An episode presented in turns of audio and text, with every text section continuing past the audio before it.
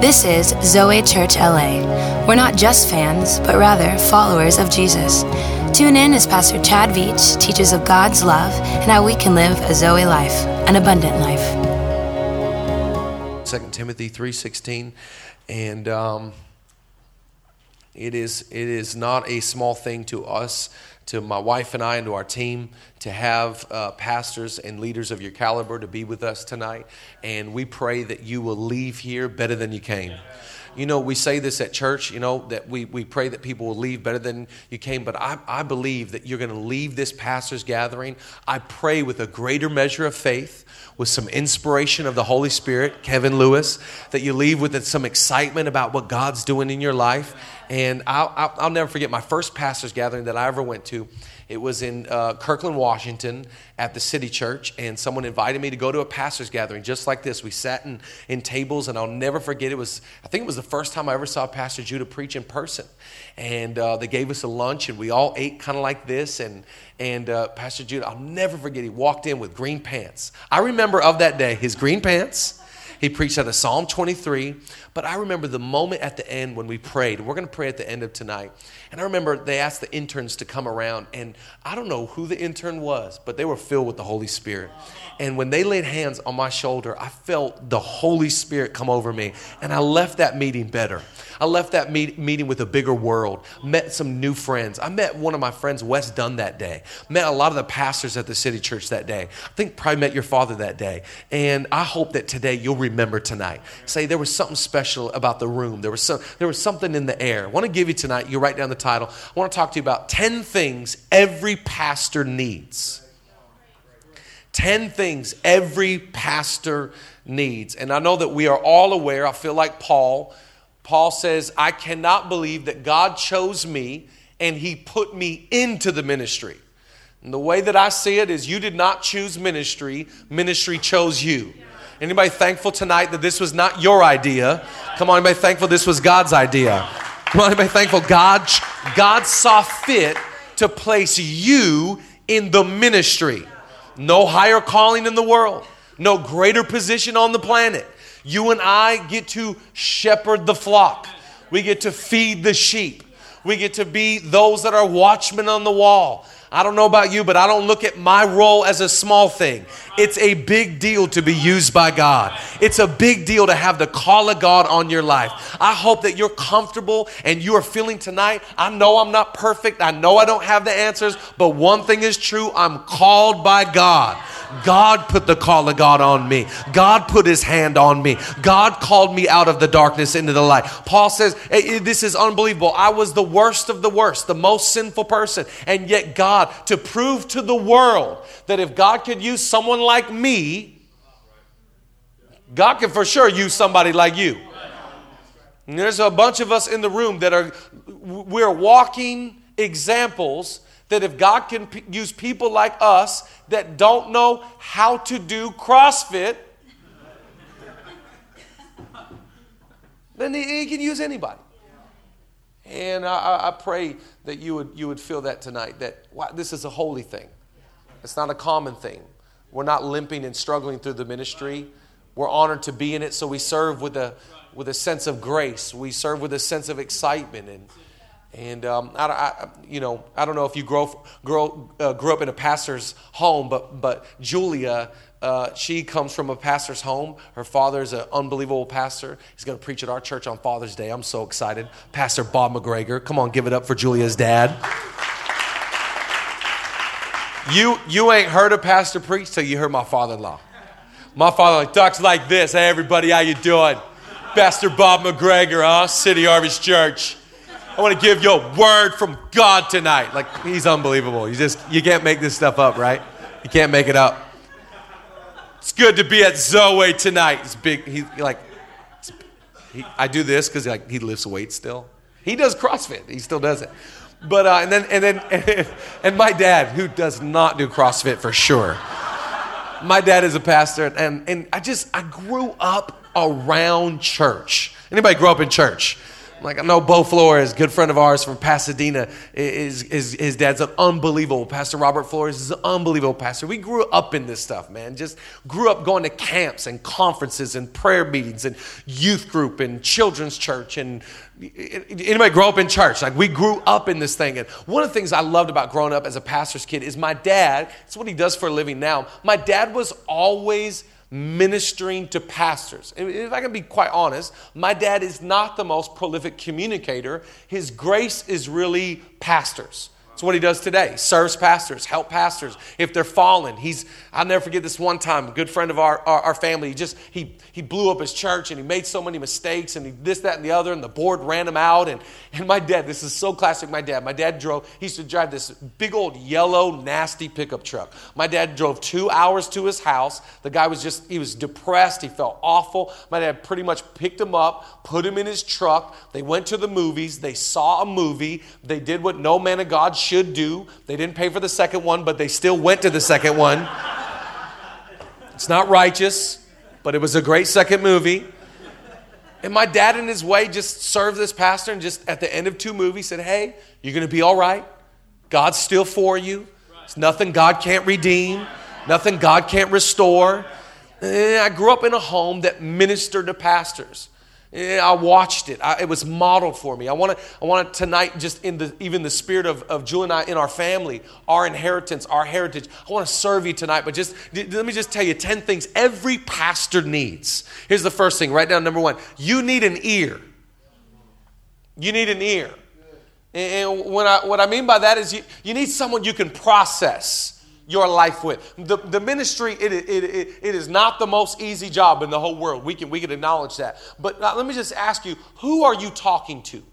Who do you process your journey with? Because there is something about having a confidant. There is something about having someone that you can you can let out your frustration. And there's nothing worse than a pastor that's processing the right thing with the wrong person.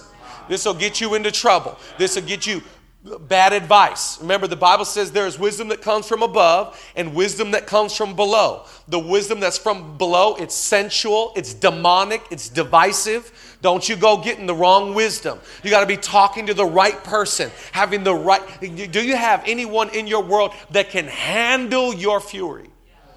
I remember you reading years ago, Pastor Wayne Cordeiro, he's so unbelievable. I encourage you to read every Pastor Wayne Cordeiro book. And I remember him writing years ago about this, this theory, this concept of having lightning rods in your life. And he talked about a lightning rod as someone, you know, they put a lightning rod in the, on, on top of a building, this high rod, so that in case of lightning, when that lightning strikes, it can handle the lightning and it won't destroy the structure it won't ruin the building. I wonder how many pastors have destroyed their team, destroyed the morale, destroyed the momentum because you didn't air out with the right person. You need an ear in your world. You need someone that you can talk to and process with. And, and by the way, most of the times you need an ear in your house. There is nothing worse than a pastor that is journeying with people they're not building with the person you're not building with doesn't know half the story. They don't know the details, they don't know the ramifications, they don't know the personalities, they don't know what the person, person was saying. You need to be on the journey. Have an ear in the house. Just, just talking to you tonight about having a friend. And by the way, all of us were going, yeah, woo, I want that ear, man. Please, you know, I just need somebody. You know what? Before you get an ear, you ought to, you ought to be an ear. People ought to, in your world, trust you. They ought to accuse you of being a vault. You tell them it ain't never getting out. You talk to them about it, it doesn't ever get repeated. I always find all pastors want loyalty, few pastors give loyalty. And the way you give away your loyalty is you become trustworthy. You say, I can be an ear to you. I was talking to a pastor earlier today. He said, Pray for me. I'm getting ready to talk to this guy. He's this big lawyer and one of the biggest givers in the church, and da da da. And, and, and this man has made an egregious mistake and has, it just came out for 20 years. Then I said, Well, what are you going to do? He said, I'm going to go listen to him. I thought, Isn't that amazing? He's going to go be an ear. And he has ears in his world because he is one. You can never separate sowing and reaping. So if you want an ear, you got to be an ear. Somebody say amen. Number two, you need a voice. You need a voice in your world. So not just someone that can listen to you, but let me ask you do you have anybody in your world talking to you? Anybody that's a voice. I have learned in the ministry as a pastor, I have voices that know they're a voice in my life. I have pastors and voices in my world that have no idea they're a voice in my life. I remember I used to go listen. I know I, I talked about Pastor Wayne and I'll use him tonight a few times. But Pastor Wayne such, made such an impression on my early years of ministry because I allowed him to be a voice in my life when I had no connection or communication with him. He was shaping my theology, he was shaping my ministry, he was shaping my communication, and he had no idea he was doing it. Can I just ask you, do you have voices in your world from a distance and voices in your world that are close to you? They know what's going on. They can they can talk to you about behavior. I was reading this morning. I thought this was so brilliant. This was so, I'd never seen this before. I was reading in our read through, we were in 1 Kings chapter 1. 1 Kings chapter 1, remember David had, had some sons, but remember Adonijah? It said that Adonijah, he was a good looking kid, but it said Adonijah, it, when, it, when, it, when it, David's old, we got to anoint the next king. Who's it going to be? You know, we hope that it's going to be this kid, but this other kid wants it so bad. It said Adonijah was good looking and no one ever corrected him. So, you know what he went out and did? We read this morning. He went out and he anointed himself king. He didn't invite any of the, the David, his father's trusted men. Why? Because he walked around, because he didn't have a voice in his life. Do you have anybody saying, Don't you better knock that off? Don't, don't you act that way. No, that kind of thinking is going to get you in trouble. Don't, don't you be in a social setting and talk trash about somebody behind their back. That, that was gossip. Wait, wait, wait. What, let, let me talk to you. I always find that I am thankful that God has given voices into my world. My pastor can speak into my life, the elders of our church can speak into my life. But you know who speaks the most into my life and sounds the most like the Holy Spirit? My wife can speak into my life. And I always find that God is loudest through her voice. I can see her saying amen. But, but, but, the, but the reality is, is that we have so many people that get in the ministry and develop bizarre behavior. That's a bizarre thing to be like, I'm gonna be the king, I'm gonna anoint myself. That is really weird behavior. And have you ever met a pastor where their behavior is bizarre? Don't act like you don't know these people. And it's like, did you have no voice in your world that was telling you, I don't think that that is the smartest way to handle this situation? I don't think that maybe we should behave that way. You need ears in your in your life, but you know you don't need you don't need yes men.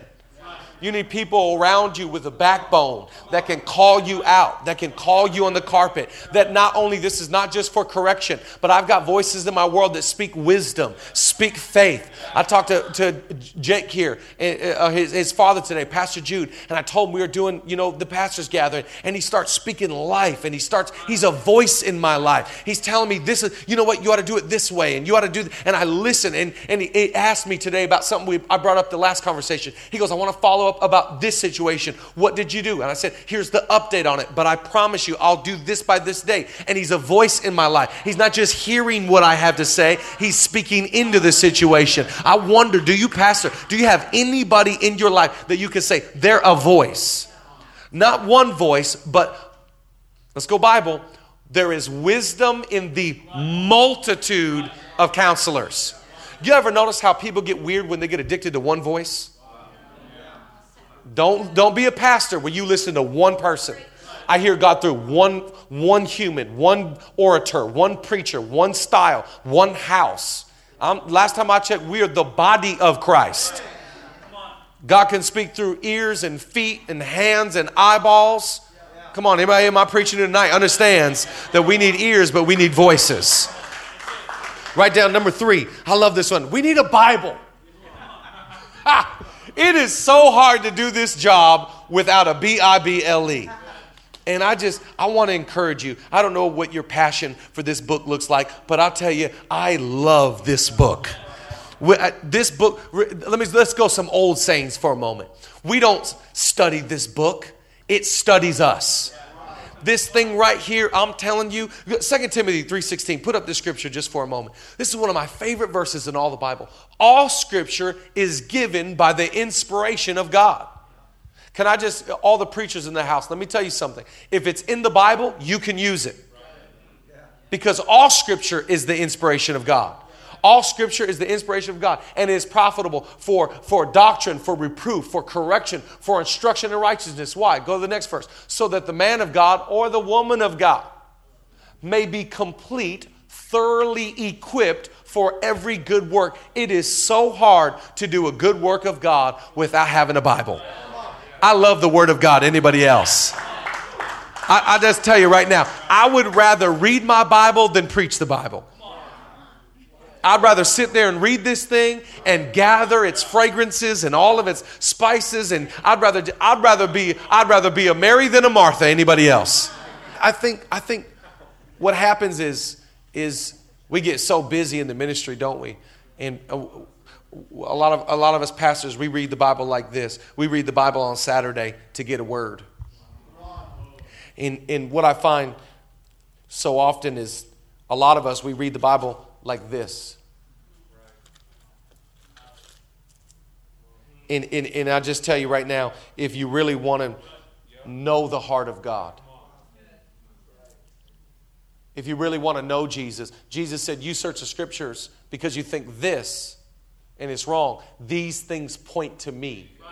I don't read the Bible to quote scripture. I don't read the Bible to preach messages. I don't read the Bible to sound smart. Knowledge puffs up, love edifies. I don't read the Bible to do anything other than know Jesus Christ.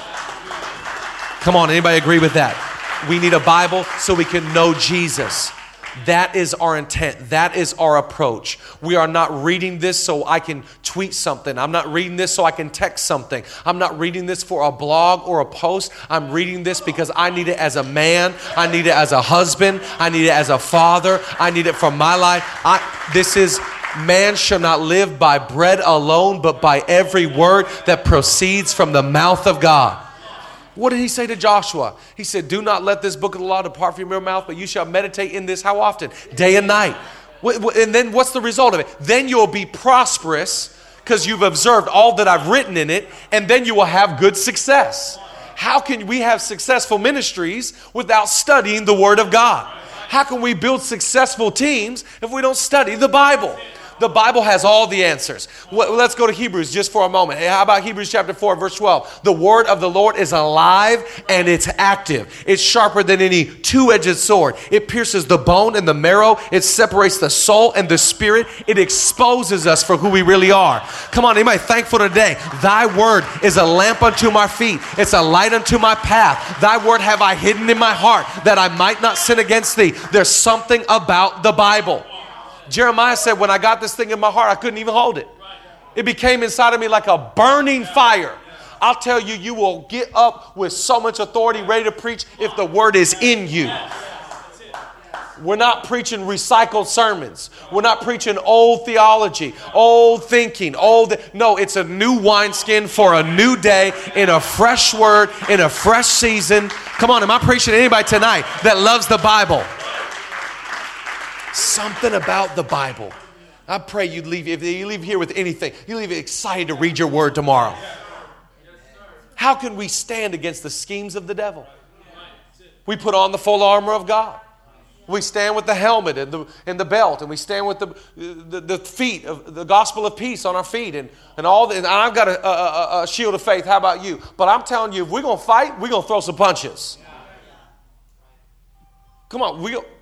Amen. If, if we're going to fight, we're going to throw some punches, and we got to take the sword of the Spirit and start quote. I love when they tempted Jesus in Luke chapter 4. It said every time they tempted him, he quoted scripture. He quoted Deuteronomy three times. He had the word in you. Do you have a word ready? Do you have a word in your heart? Do you have a word in this season? Come on, you got to get in the word of God. Come on, somebody, one more time. Thank God for the gift of the Father, the Son, the Holy Spirit, and the scriptures that teach us who they are. Write down point uh, number four. You need a pastor. 10 things every pastor needs. Number four, you need a pastor. I, I, learned this from my pastor. My pastor is a guy named Judah Smith. I think he's the best pastor in the world. I'm honored to call him my pastor. The fact that he uh, would oversee our church and our lives is unbelievable to me because I think everyone ought to respect and admire their pastor that way. And I, I esteem my pastor, I honor my pastor. And he, I learned from him. Maybe it was his father, Pastor Wendell, that would say, Every pastor needs a pastor. I love this verse. Go to Hebrews 13 and watch what it says here in Hebrews 13. It says, Remember those who, gosh, I love this. This is beautiful language here. Remember those who rule over you, who have spoken the word of God to you, whose faith, that's who we're following. Consider the outcome of their conduct. Can I just ask you, does anybody rule over you? Are you under anybody's authority? Because the older I get, the more comfortable I feel under authority. Uh, there's safety here. I would hate to be outside on my own, doing my own thing. I'm my own man. I'm my own boss. I'm my own pastor. We, we don't even if you're non-denominational, uh, find a pastor. You know, the pastors I respect the most are always going back to honoring their pastor. Isn't this something? Pastor Brian Houston, who by our stretch might have built the greatest church in the history of the world. I mean, just it's not ending, right? This thing, God's doubling down because God doesn't stop moving when you allow Him to keep when you're pioneering. And um, in an amazing, Pastor Brian, he doesn't need to be a part of a network or a denomination. He doesn't need to put his church under any authority. But in his wisdom, maybe it's why so many pastors are attracted to him. He's a man under authority. He's still a part of the assemblies of God in, the, in, in Australia, still submits to people higher than him, still sends a tithe check to tithe into that denomination. He's under authority. I, I, I love Pastor Chris Hodges, 80,000 people for Easter. 80,000 people for, and all he does, get up, 80,000 people for Easter, all he can do is brag about his pastor, Pastor Larry Stockstill. There's something attractive about a person that just flourishes under authority, just, just, just values it, says, I love my, do you love authority? Most of us don't love authority because you've been in a church or under a leader that has abused authority. Can I encourage you? That is not all pastors, that is not all leaders, and God has a pastor for you. He does. I believe it. I believe He does. He's got a pastor for you, He's got a pastor for you. He's out there. And don't you settle. It's like marriage. Don't you settle. You can date around, go out on first date. No, no, thank you. Because when you sign up for a pastor, don't ever get out of it. That was my pastor for two years, but then I found a better pastor. What? That is not God. God doesn't work like that. We're talking about spiritual inheritance, talking about your spiritual family. Every pastor needs a pastor. I just ask you, who's your pastor? If you don't have one, start asking God for one.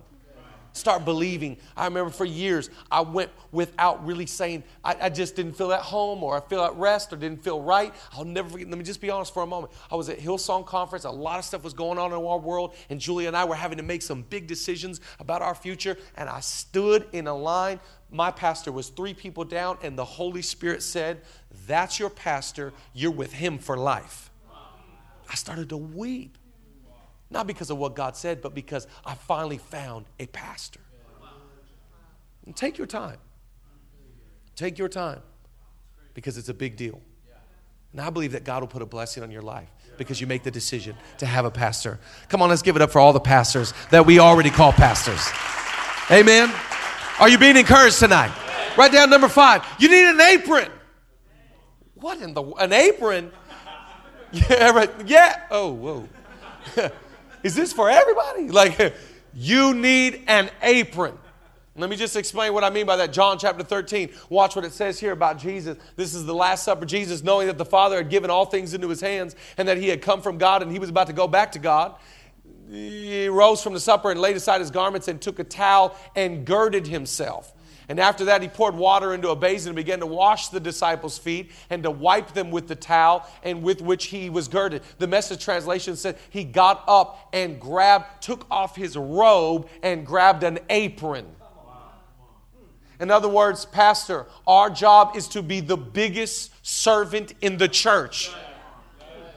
I, I, don't want you to ever live or build your life trying to have people that serve, but we don't serve.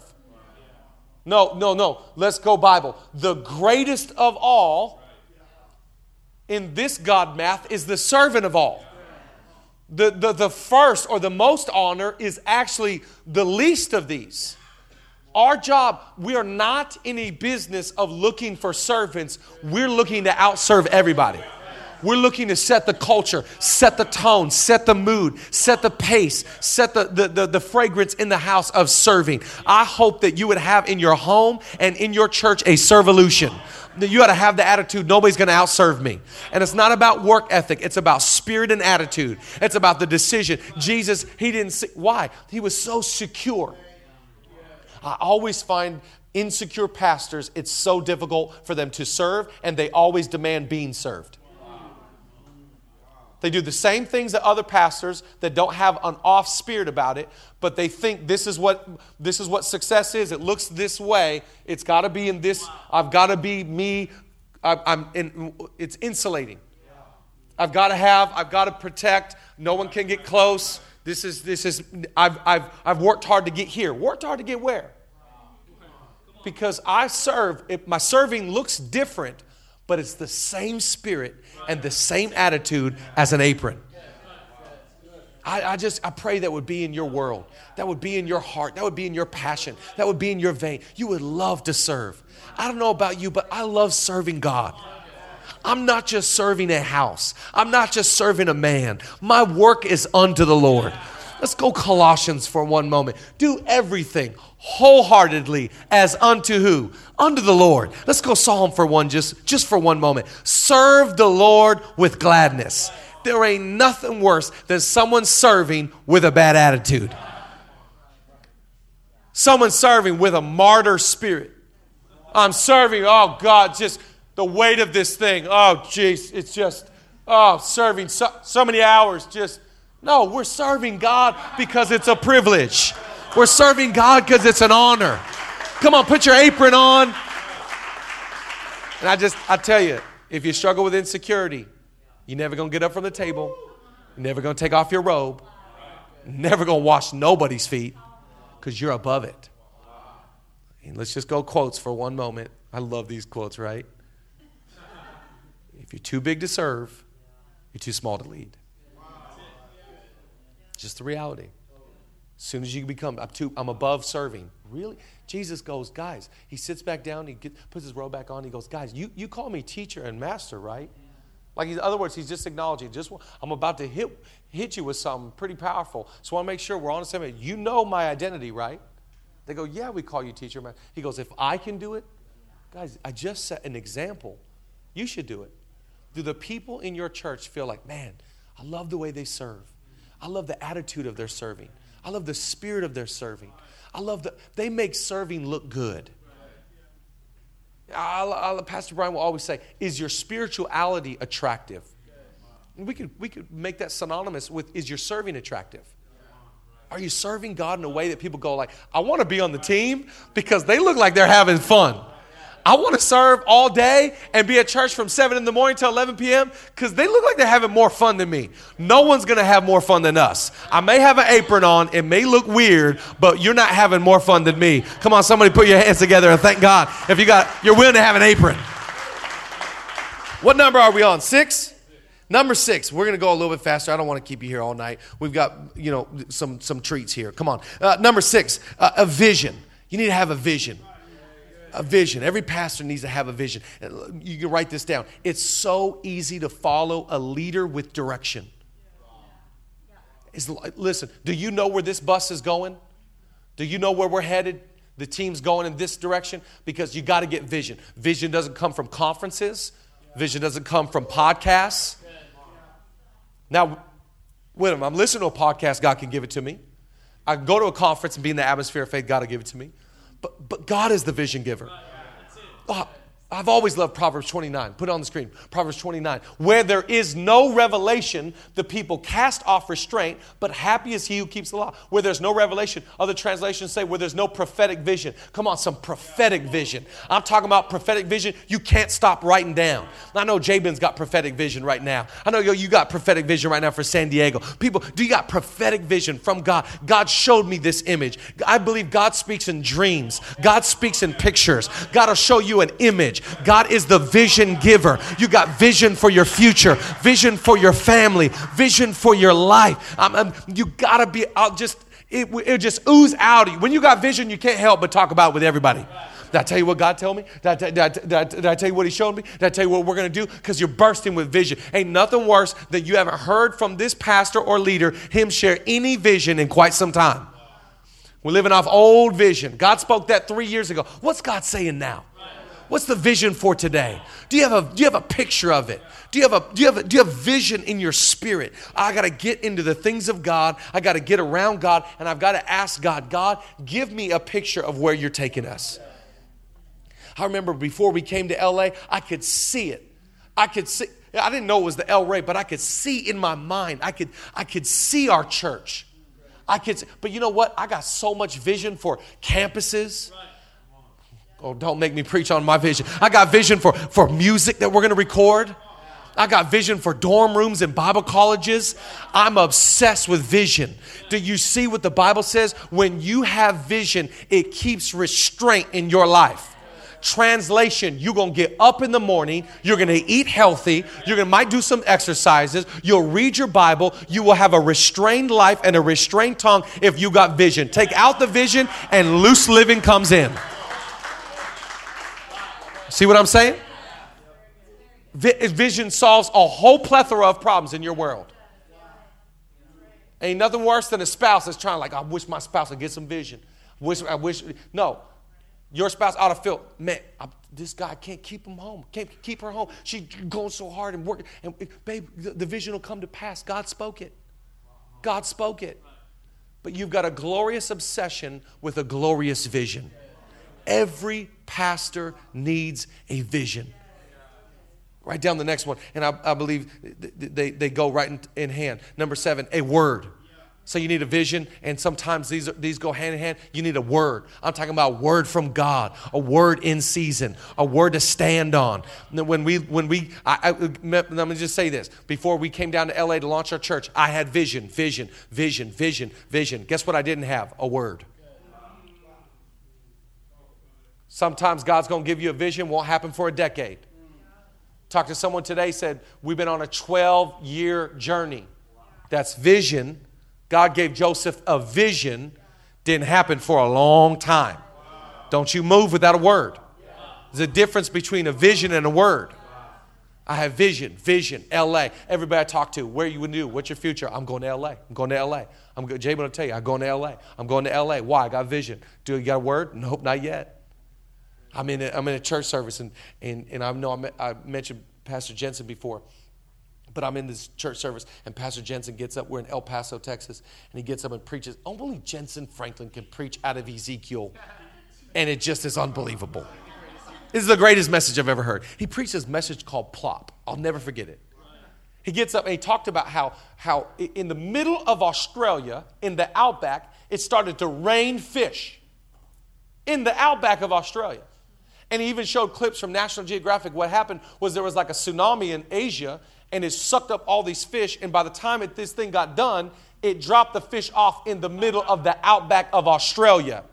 And his whole thing was if God's chosen you, it doesn't matter where you live. If God wants to plop a blessing, Come on, so many churches, we think it's got to be in this city, it's got to be in this building. Come on, somebody, thank God that God can plop his hand of provision on your life. I'm preaching Jentezen stuff and it's working right now. Don't tell him I said it.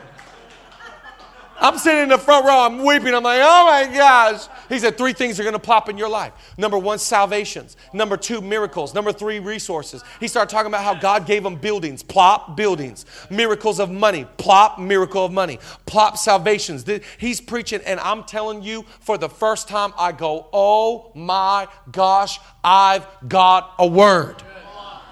I, I, was so arrested by this word. I told him afterwards, he came, sat down, and said, Pastor Jentezen, you just have to know that was a word for me. He looked at me so fiery with the Holy Ghost. He said, Son, I know it was a word for you because the whole time I was preaching, the Holy Ghost said it's for you. He lays his hands on me. He starts praying in the Spirit. I start weeping. I bend over. He bends over. He says, I have the, I give you double the amount that I've ever had.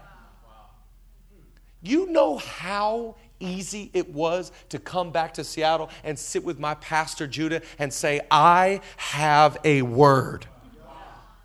I had vision, but now I've got a word. I'm talking about a rhema word, a word in season, a season from God, a season to stand on, marching orders. Don't you move your ministry and move your life and navigate your world without a word from God. And there are these mountaintop words that shift our whole world. And then there's words like this morning. That word, 1 Kings chapter 1, I gave it to someone earlier today on FaceTime. Someone else texted me in the afternoon dealing with something. I get, wow, Psalm 90 this morning. This fits right in what you need. I had a word in season. I had a word today for people in my world. Going off the word of God. I don't want to give away a bunch of bumper sticker quotes. Let's let people build their lives on the Bible, on a word. Number number nine, uh, sorry, number eight, a heart after God. Oh, I just if I could preach any point tonight, I hope that you understand this one. This is so important because I tell you, pastors that are so dynamic and powerful are just pastors that are in love with Jesus. Yeah, I tell you, your church, they will they'll be okay with you not being the smartest or the funniest or the coolest or the fact that you can't do this, that, or the other, just so they can tell, I know he loves Jesus. I can tell she's in love with Jesus. You cut them open and they're Jesus people. We are not in love with the mission of God as much as we are in love with God. Anybody, you're in love with God tonight. Just love Jesus. I, I, oh, come on, I want to be louder than that. If you're in love with Jesus, we're Jesus people a heart. What did it say? God was so excited because finally, he said, I found this guy, David, and he's a man after my, I love this guy. He's a man after my own heart. What was it? Was it his worship? Was it his loyalty? Was it his devotion? Was it his heart to serve? What was it? But God saw his heart, not his gifting, not his fruit from his ministry, not how hard he worked, just his heart. Could God be satisfied with your ministry based upon your heart? Could you wow God with your heart? Because I want to be a man that just God looks and goes, oh, he doesn't get it right and he's just weird and this whole accent is where is he from? But he loves me. He's obsessed with me. It's why he reads, it's why he prays, it's why he lives. He, it's a love for God. Oh, just it, it's so shallow and empty to be in love with ministry and not be in love with God. Uh, I always go back to that story of Tim Hughes and wrote that song in the 90s. I'm coming back to the heart of worship. And I love this story because it's so true for so many of us. And this is a man that fell in love with the lights and the, and the TVs and the, the, the travel and all of the things, the luxuries of ministry. And he said he had to sit down and stop leading worship. And out of the pain and agony of getting back to his heart right, he writes this song I'm coming back to the heart of worship. I wonder if we can get back to the heart of ministry. This is a heart thing. Throw your heart into the things of God, throw your heart into serving Jesus. This is not about head knowledge. This is not about duty. This is not about showing up. This is about our hearts being loyally committed to Jesus. And when you do that, I've never seen this verse before.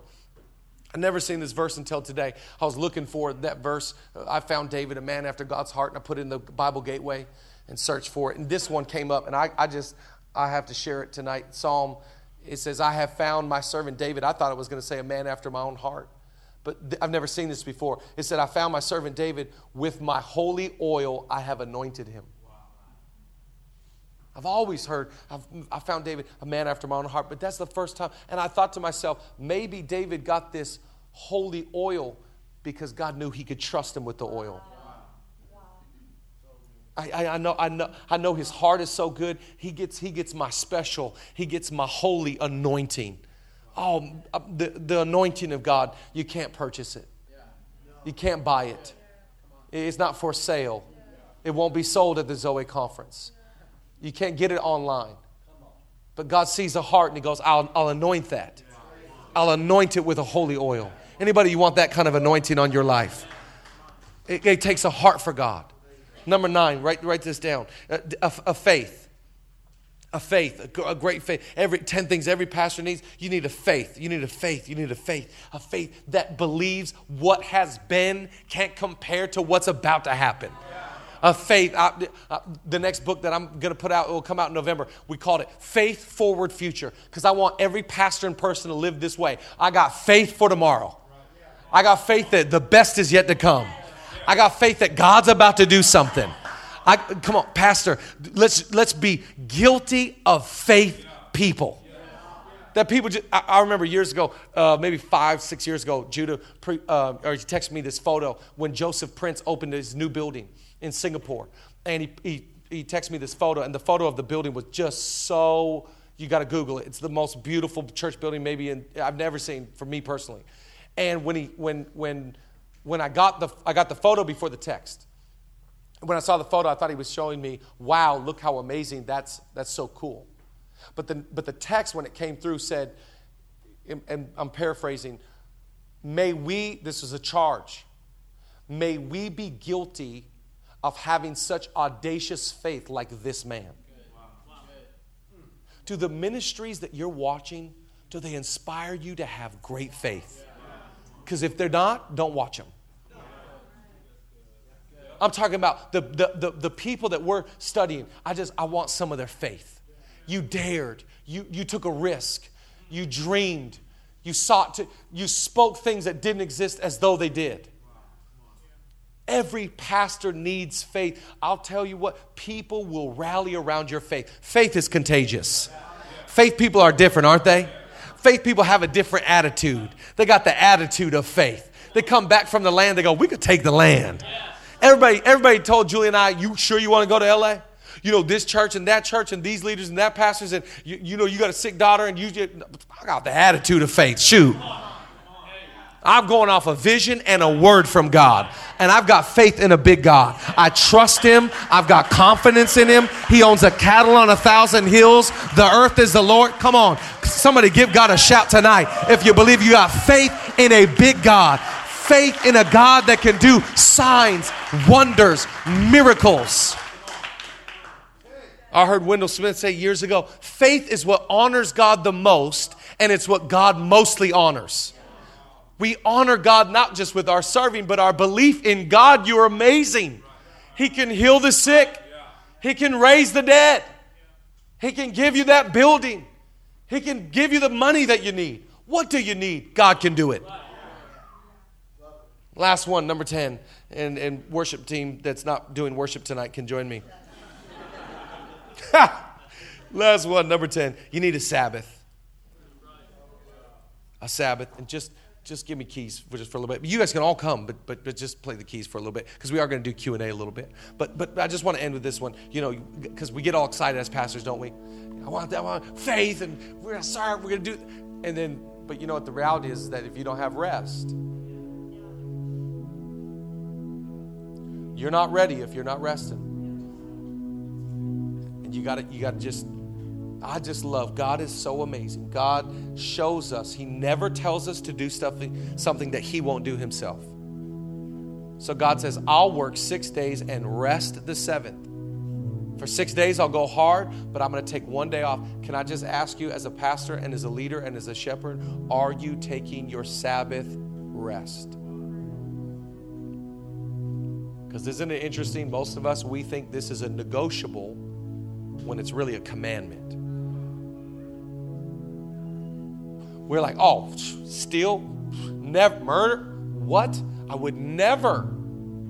Sabbath. Um, ministry is very demanding, God, and it's for you, so you understand. And God's like, no, no, no, no. I want you. That's fine. Work hard, serve six days, but on the seventh day, you should rest. Every every pastor needs needs a Bible. Every pastor needs faith. Every pastor needs a word. But what if you got all nine of these things and you're just burning through seven days a week? Burning through, no rest. I'll tell you, you'll be one of those pastors that, you know, statistics will say that only one out of every four pastors will finish well. In our profession, 25% finish the race well. I wonder if, if it's because so many of us, we think we can get away with six days Ah, uh, what's seven? You need a day that you do not work. You need a day that you go have fun and have hobbies and barbecue and laugh and watch on Instagram people doing CrossFit. Don't go. Don't go. I'm not saying go. Like I wasn't saying go. I was just saying watch. There's justice on my day off working out again. Way to go, bro. 80 hour rule.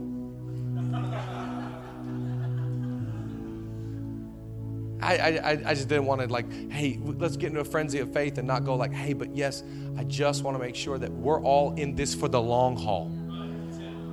We're all in this going like, man, I, I was so inspired tonight to watch you guys stand, serving God for that many years. I, I'm inspired. I want to be someone that's around, that I'm actually getting better in my 40s and 50s and 60s and all the days of my life. I want to finish like Paul. I fought the good fight and I finished the race.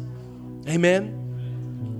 We're to uh, we're to go into Q and A in just a moment, but l- let's just pray together over these things. Father, I just pray right now in the name of Jesus, Lord, make these things true of us. Speak to us right now, God. We just anything uh, that we need that we haven't had, we ask right now.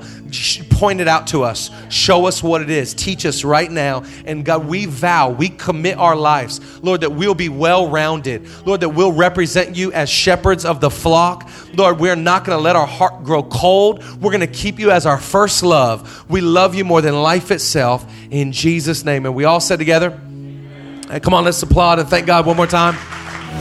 Thanks for tuning in to this week's podcast. We hope you were inspired and encouraged by the message. To get more information about Zoe Church, check out our website, www.zoechurch.org, or follow us on Facebook, Instagram, Twitter, and the newly added Snapchat under the handle Zoe Church LA. Have a blessed day.